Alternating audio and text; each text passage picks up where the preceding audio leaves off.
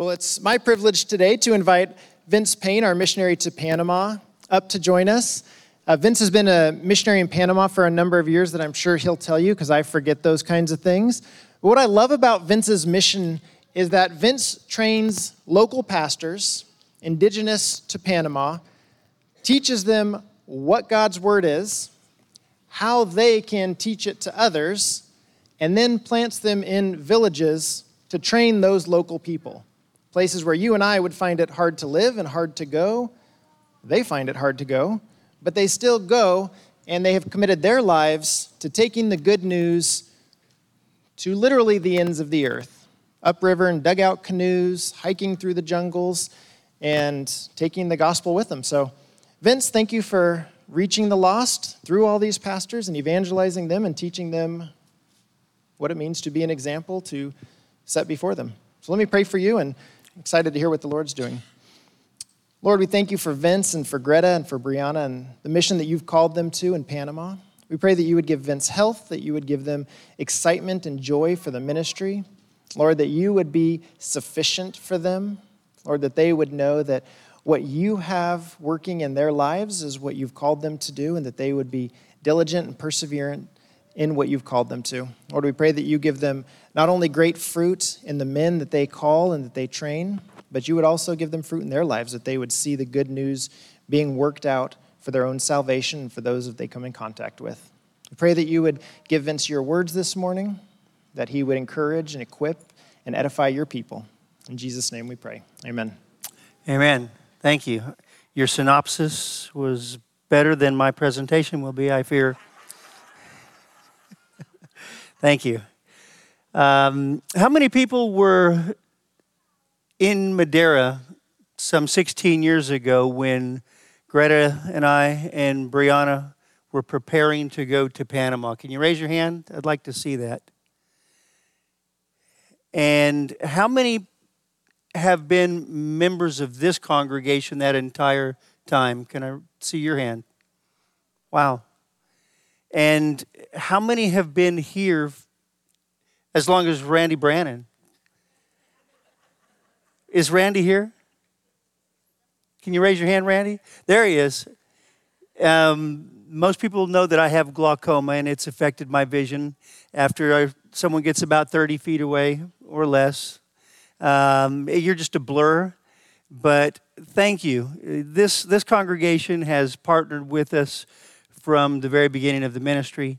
Uh, Randy was our first board member, other than me and Greta, and was instrumental in starting Panama Mission Foundation, incorporating it as a nonprofit here in California.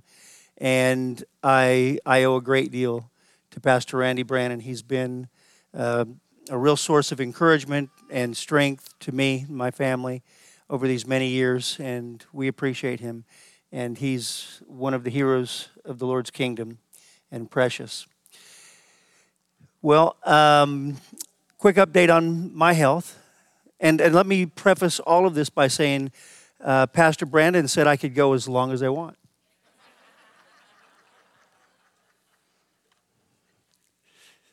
So, uh, I had a spinal fusion surgery uh, in February. A decompression from C2 to T1, very large section, and then the and, and this is one of the uh, effects of it. My, my speech, my motor skills, my equilibrium are all thrown off. I have difficulty uh, driving. I have difficulty walking. I have difficulty speaking. The doctor says within a year I ought to feel pretty good. I'm eight months into this. And I think yesterday was the first time that Greta asked, Can I drive? And I gave her the keys without arguing. Which means my vision is probably improving a bit. So I, I see that uh, I do need some, some assistance. This is going to be probably the image that I use to begin my presentations for the rest of my life until the Lord calls me home it really captures uh, the picture I have of the people we try to reach out in the rainforests of Panama. And that simple motto preach, disciple, send, repeat summarizes the the real direction of our ministry. And again, forgive me, my, my speech sometimes goes into a, a pure stutter or a stop. But God is faithful. And we're in Panama. How many people know where Panama is? Raise your hand. Don't be, don't be ashamed if you don't. The United States is known for having citizens who don't know much about geography. I think we rank 39th in the world of all of the countries of people who know least, the least amount um, of world geography. Uh, in fact, 2010 study, I was hoping I would get to see that up there, uh, conducted by the National Geographic Society, indicated that only 6% of U.S. citizens, thank you, could identify where the United States was on a world map. Now, that was a 2010 study, as, as our education system across the United States has certainly improved over the last 13 years, I'm sure we're doing much, much better these days. And to the defense of the citizens of the United States, like this map, the map that they used didn't have the names of the countries on them, or we would have done much, much better. I, I assure you. And so, I'm not mean like the National Geographic Society, and I wanted to use this map to start. It does show where the United States is for we who are uh, not so great at geography. And if you look down at the very bottom of the screen, you see Colombia. And between Colombia and Nicaragua, actually, they've even left out on this map uh, Costa Rica. Between Colombia and Costa Rica, you get the little country of Panama. In the center, there's Panama City, and you might be able to make out a track that runs north uh, it runs from the north uh, in the Caribbean, or the what we call it is the Atlantic also. It runs southeast. That's the Panama Canal. And these blue dots are the areas of our primary focus. The first blue dot near Panama City are the urban churches. That'll represent the urban churches. We work with five urban churches to help them in their campaigns and ongoing discipling programs. They were already established when we got to Panama. And let me again say that these are, um, these churches are, uh, the members are Wonan, uh, an indigenous tribe, indigenous to Panama and Colombia, and one of the seven indigenous tribes of Panama. The second blue dot to the right represents where our school is, the Bible Institute, out in Union Santeña in the district of Chimán. Uh, the next one to the right, uh, near the top, that is in the area of Membrillo. We have three congregations out there that we're helping in Machpabur, Canan, and Sinai. We've got uh, three of our current students are from that region, and one of our graduate, graduates is pastoring in one of those local um, villages there. Uh, the next one down is Rio Tupisa, where one of our graduates, Pastor Tarquino, is working with Pastor Sabayo Pirasa, also member of the Wonan tribe, to evangelize the Tupisa River. Uh, the, the one that is down uh, right over where it says Darien National Park, that one is where Pastor Ricardo Membache and his wife are evangelizing the Tuira River, if I can remember these names, and the one closest to the coast, and that's actually only about 13 miles from the Colombian border, the one near the coast, that is where Pastor Clemente is working with his wife to evangelize a series of rivers in that area. A little bit closer in this one. This is the building where we conduct studies. Uh, built a number of years ago. Most of you who have been here a long time remember seeing this photo. And it's tough to get to. Rainy season, dry season, all time, all the time, it's difficult to get out there. And when we can't get out there over road, we have to take boats and we share the river with these little guys.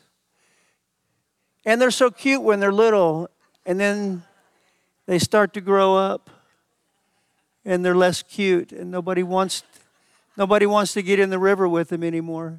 Nobody wants to hold them or play with them. They say, Vince, you need a bigger boat.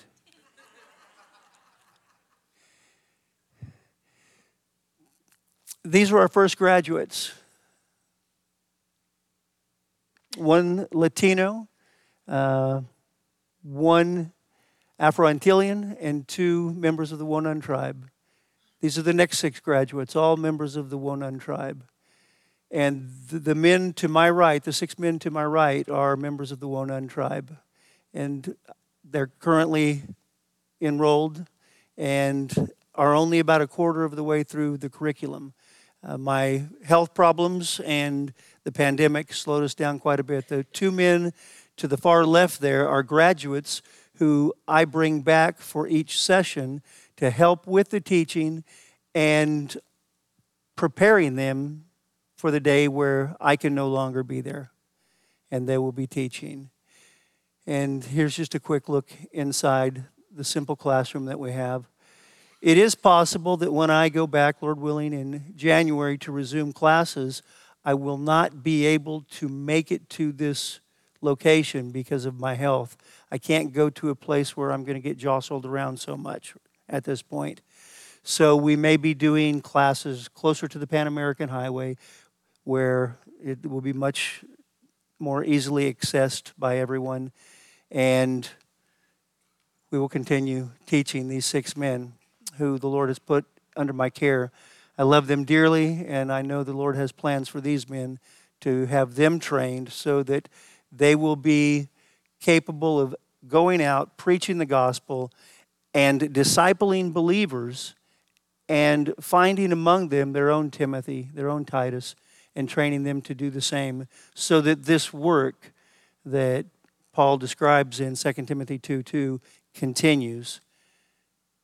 This is two of the graduates, Clemente on the right, Angel Miro on the left.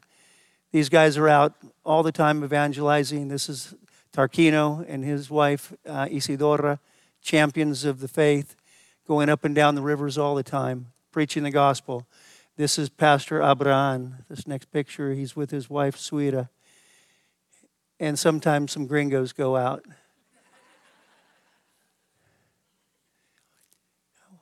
Take a look at this. Well, I don't guess we're going to get any video on this. I thought we might.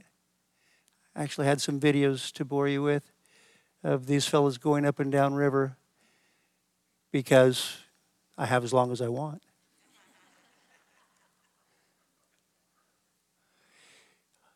They travel anywhere between three hours to seven hours at this point in the rivers. And the first hour's fun and it's kind of a novelty for visitors. After the first hour, we have, if the weather is nice, we have people that start dozing off and trying to find comfortable places. If it's hot, they begin to find more clothing to cover up. And then it rains intermittently, even in the dry season. In the rainy season, it rains a lot. All to get to villages like this and meet in places like this taking the gospel. Every soul is precious.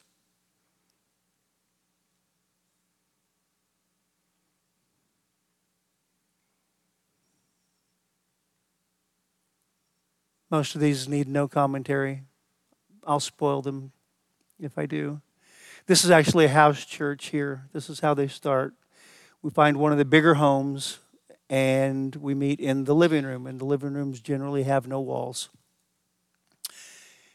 If one of the graduates has been in an area a long time and the church is growing, we try to find resources to build a church like these tin roof, concrete floor, concrete columns, and usually wooden planks for walls and wooden planks for benches that were cut with a chainsaw from the trees nearby.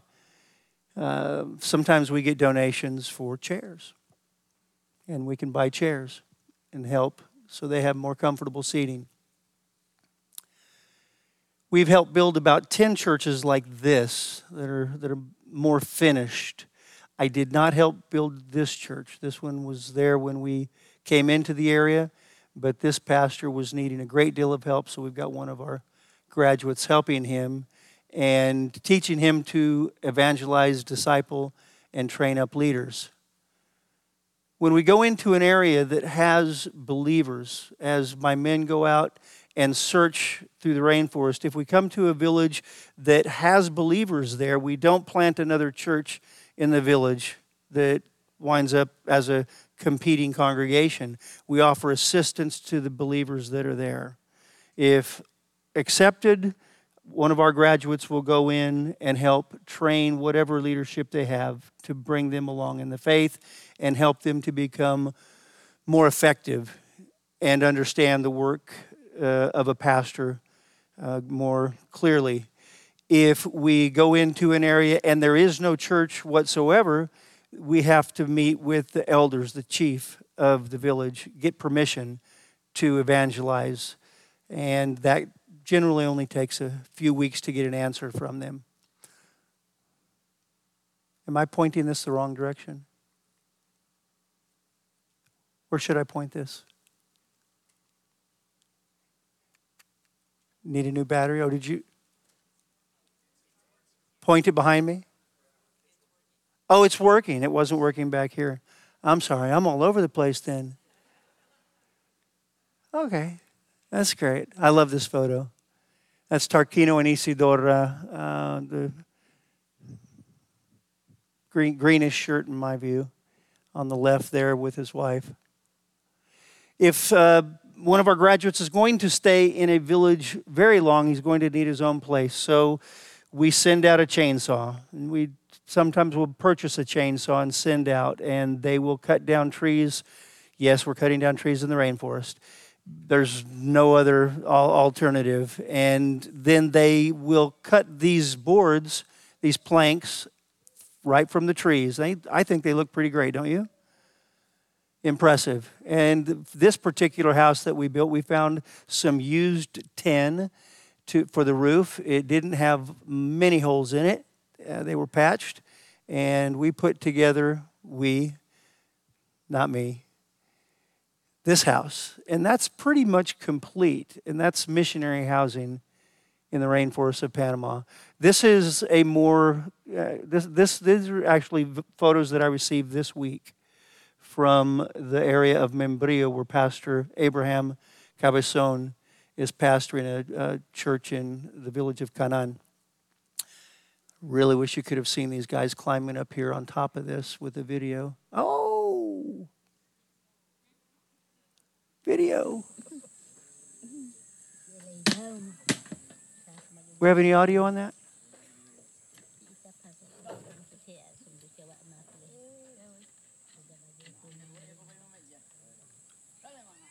Construction in the rainforest, fellas. How many want to line up and do that kind of work? now, all of the fellows here are working free of charge. They're not coming and saying, What will you pay me to help build the pastor's house? Because they understand the importance of having a trained shepherd in their village and the blessing that they're receiving by, rece- by having someone bring them the gospel who's competent to open the Word of God and explain it and share with them how awesome a God we serve really is and how amazing is our Lord Jesus Christ. And when we have funds, we try to set up a solar kit on each one of these houses we need more solar kits. We, if a pastor's in a place for a long time, it may become necessary that he get his own boat and his own outboard motor. And these are little 15 horsepower outboard motors usually. They're uh, quite fuel efficient and get them up and down the village, uh, up and down the rivers well. Benevolence the, the, what we've seen so far is all about spreading the gospel directly, benevolence.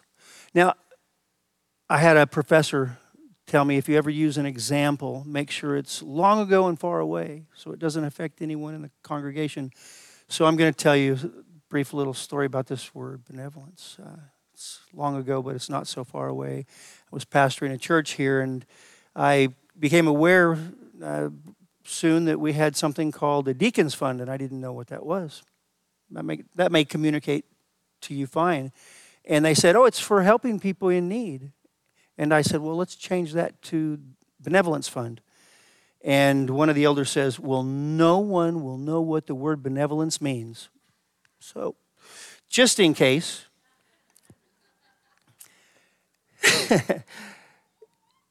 a generous act, right? An act of kindness, generous gift. Sometimes we just do something good for people to show them the love of the Lord. And we started a few years ago trying to get water to this village of Sinai.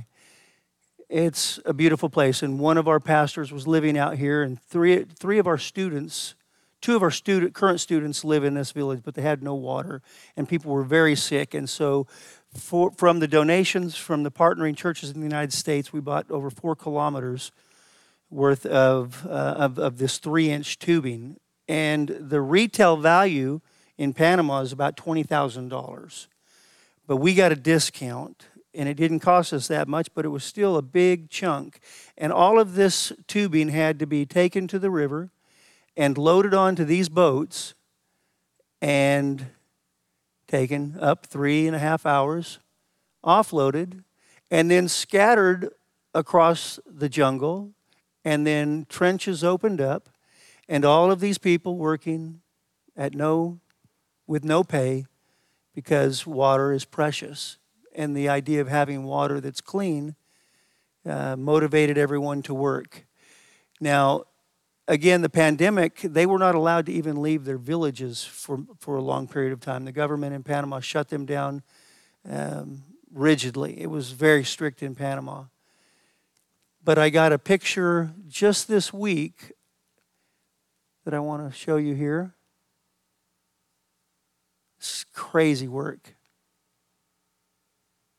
Men and women out there digging, going across these ravines. This is the tubing finally getting into the village this week. Praise God.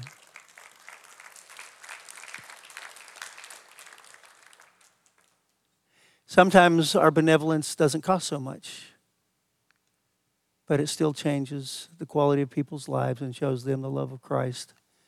This is a precious lady who lives in the village of Belen, and she sends thanks that we bought a wheelchair for her.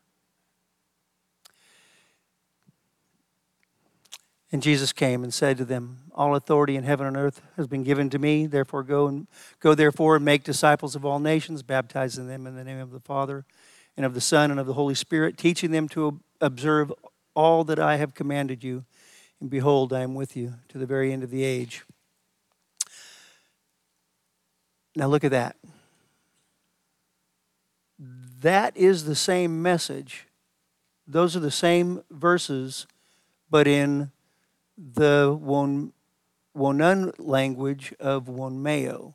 Again, here's what it looks like for us, and here's how difficult it is for them.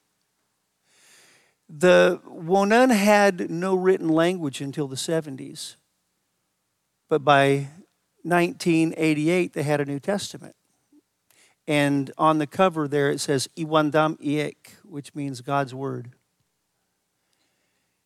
And this is thanks to God and to that tall, slender fellow, Ron Bender, and his wife Kathy, who went out to the village of Arusa in the 70s and spent 10 years among the people with their kids, learning the language, recording the language, and then working with tribal leaders to develop a written language up to that point, this tribe, so remote, had only oral tradition.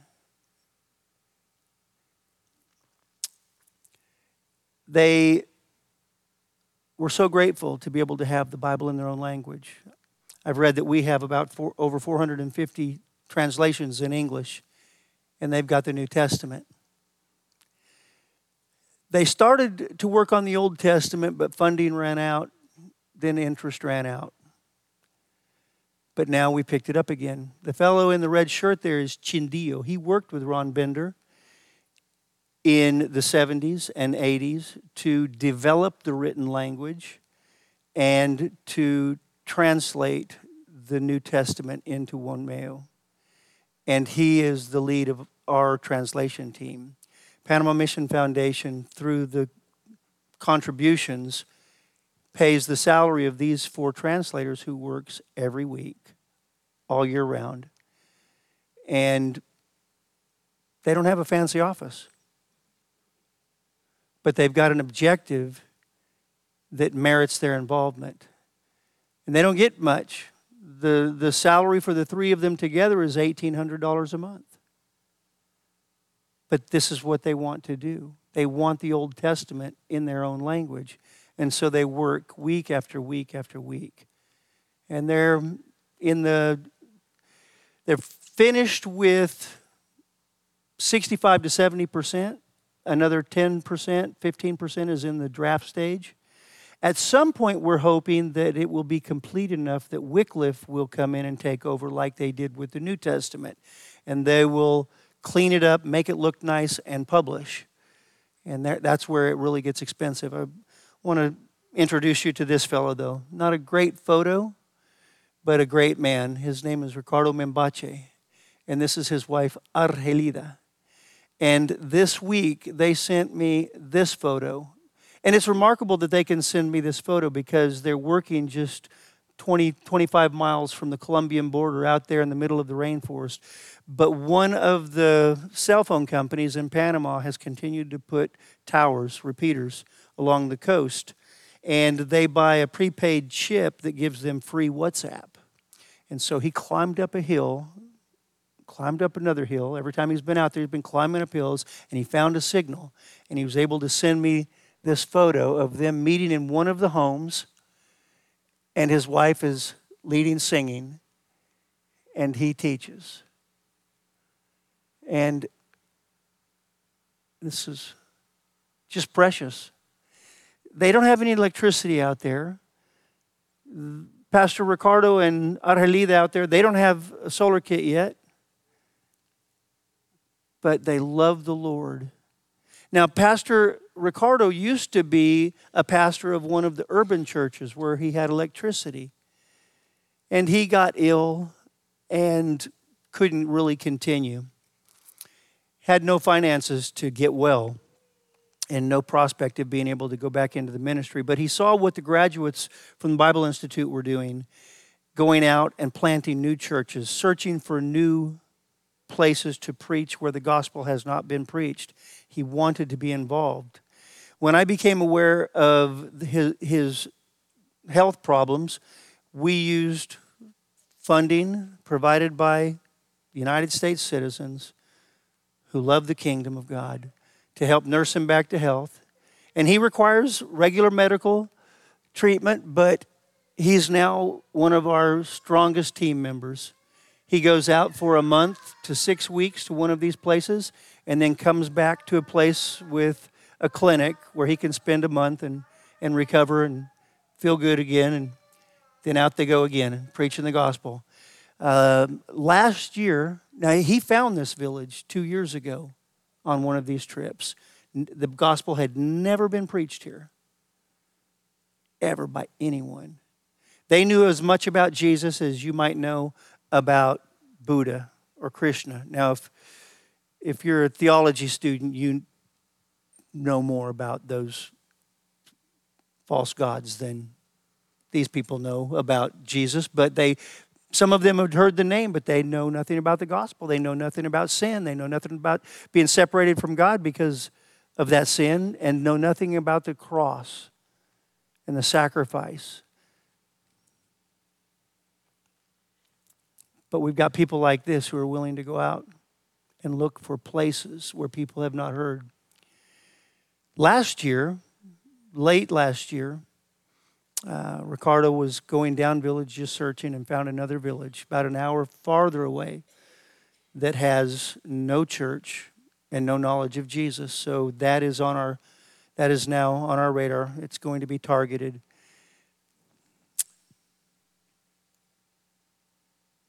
This is Ricardo's home, and some people in the vill- in in the town that, that come to to visit him and hear the word of God where he lives um, in the town of Chepo. Again, that's a lot to say that. But faith comes from hearing. And they want to go preach that so that more people can be saved. They want to go into all the world and proclaim the gospel to everyone, believing that whoever believes and is baptized will be saved. They know that the Bible is the Word of God and it is truth. And in these little places around Panama where we're working, every once in a while, sometimes frequently, people hear the gospel, they respond. And they get out there, even if there are alligators, whether actually crocodiles in Panama. They get out there and they submit to the command of Christ Jesus and they're baptized in the name of the Father, Son, and Holy Spirit. And the Lord adds them to the church. He's adding still to the church daily those who are being saved. God is good. He is merciful. And Greta and I can't wait to get back there. We have a blast, yeah. And, and yeah, we, we, we get sick. We can't stay out there as long as they do, but we love this. It's not a chore for us to be there. It's not, it's physically difficult. Yeah, but it's a joy to be involved in kingdom work, in knowing that your efforts can result in people being saved, in their eternal destiny being changed. People who, because of their own choices and their own sins, were separated from God without hope, without citizenship, without the promises, without Christ, without forgiveness hear the gospel and have eternal life. I was um, having coffee with Brother Jerry, Jerry King, last week, and the topic came up of materialism and the materialism of even Christians. And I was reminded of this verse that Paul wrote to Timothy Godliness with contentment is great gain, for we brought nothing into the world and we can take nothing out of it. But if we have food and clothing, we will be content. It's hard for Americans to be content. Even in decline financially over the last couple of years, we're still the richest country in the world we still experience the highest level of luxury of any place in the world. But we need to be reminded that Jesus said, Do not lay up for yourselves treasures on earth where moth and rust destroy and where thieves break in and steal. But lay up for yourselves treasures in heaven where neither moth nor rust destroys and where thieves do not break in and steal.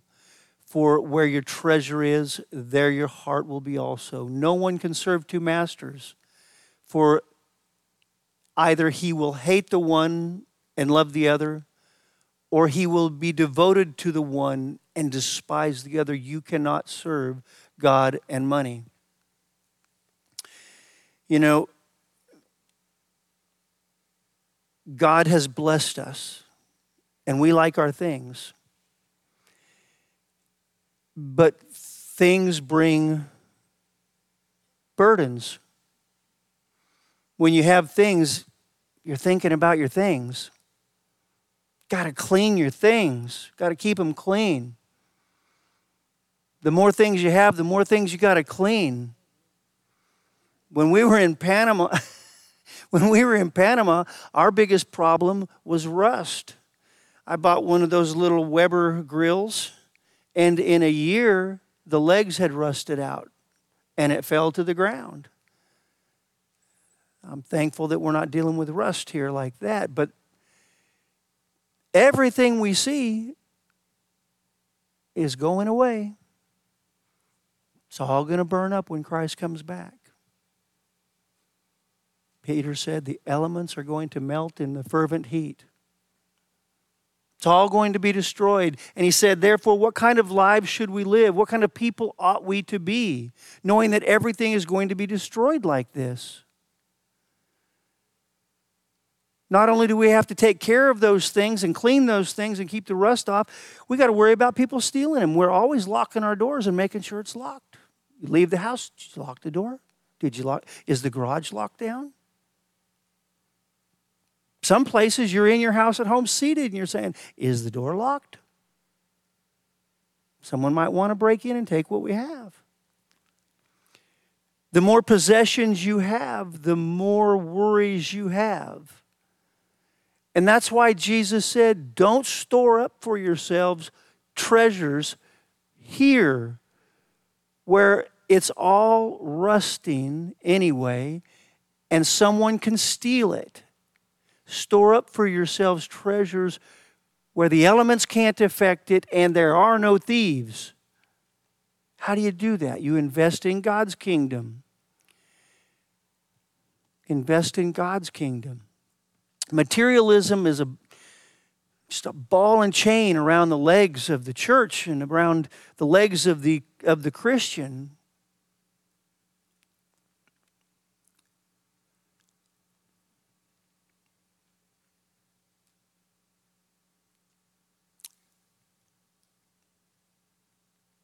I know there were supposed to be some more verses on there.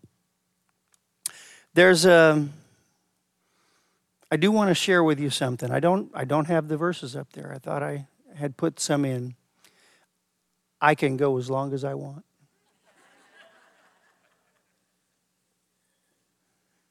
I know it's 12 o'clock. My phone tells me so.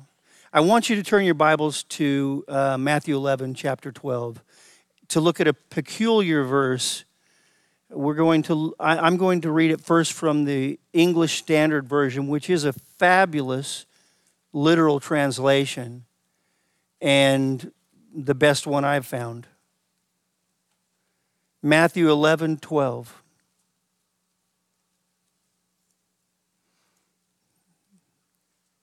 Pastor Brannon, are you getting worried that I'm going too long? I'm all right? Okay. He says, I already said it, so I can't take it back. All right. From the days of John, from the days of John the Baptist until now, the kingdom of heaven has suffered violence, and the violent take it by force. It's a strange rendering of that was reading MacArthur's notes, and he says the sense of the verse may be rendered this way The kingdom presses ahead relentlessly, and only the relentless press their way into it. And that accords with Luke's words, quoting Jesus. Go to Luke 16. We're going to read verse 16 the idea of relentlessly pressing ahead, the kingdom relentlessly moving forward and relentlessly pressing into it. Luke 16 16, where Jesus says, the law and the prophets were until John. Since then, the good news of the kingdom of God is preached, and everyone forces his way into it. Forces his way into it. Going back to Matthew 11 12, the 1984 edition of the New International Version says, From the days of John the Baptist until now, the kingdom of heaven has been forcefully advancing, and forceful men lay hold of it. This is not a passive approach to Christianity and participation in the kingdom. It's an aggressive approach. God wants us to aggressively, relentlessly move into his kingdom. And what does that mean? Into his will. Let his will be done on earth as it is in heaven and conquer more and more ground for the kingdom, reclaim more and more souls for our Lord Jesus Christ. Relentless. You see in that idea a passion, a fervor that many of us lack. Many times I lack it. I'll tell you, getting your health just knocked out from under you, when you feel like you're strong and you're going to be strong forever, that can shake you up and help you refocus on what's most important. We're not going to be here very long. Well, Pastor Payne, I'm pretty young.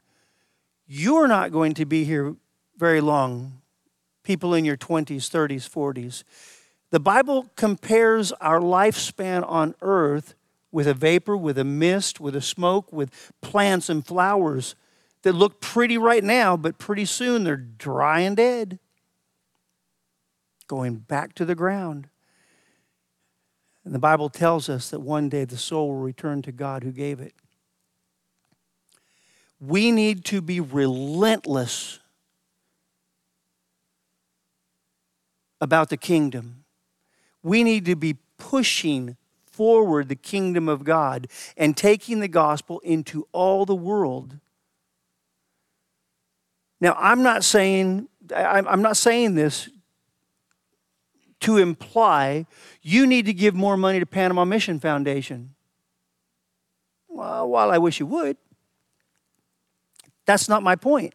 My point is, God's kingdom work is happening all over the world, but Christians are materialistic. Our things mean too much for us. We have too many things, and what we are relentless about most many times are our hobbies.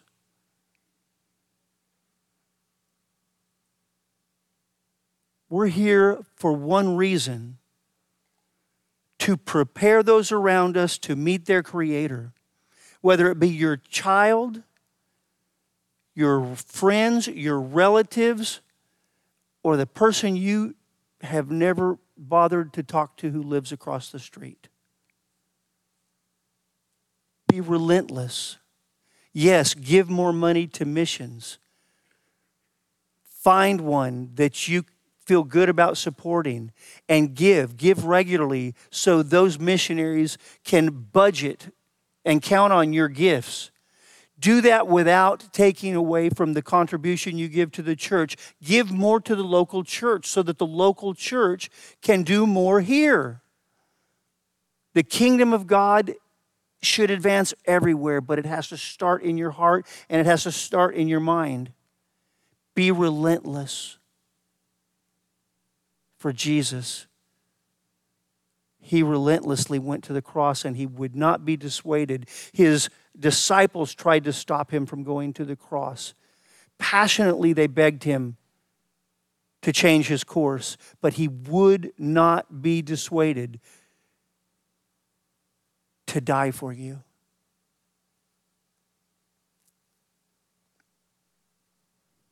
Let us be relentless in regard to the kingdom of God. Let's pray.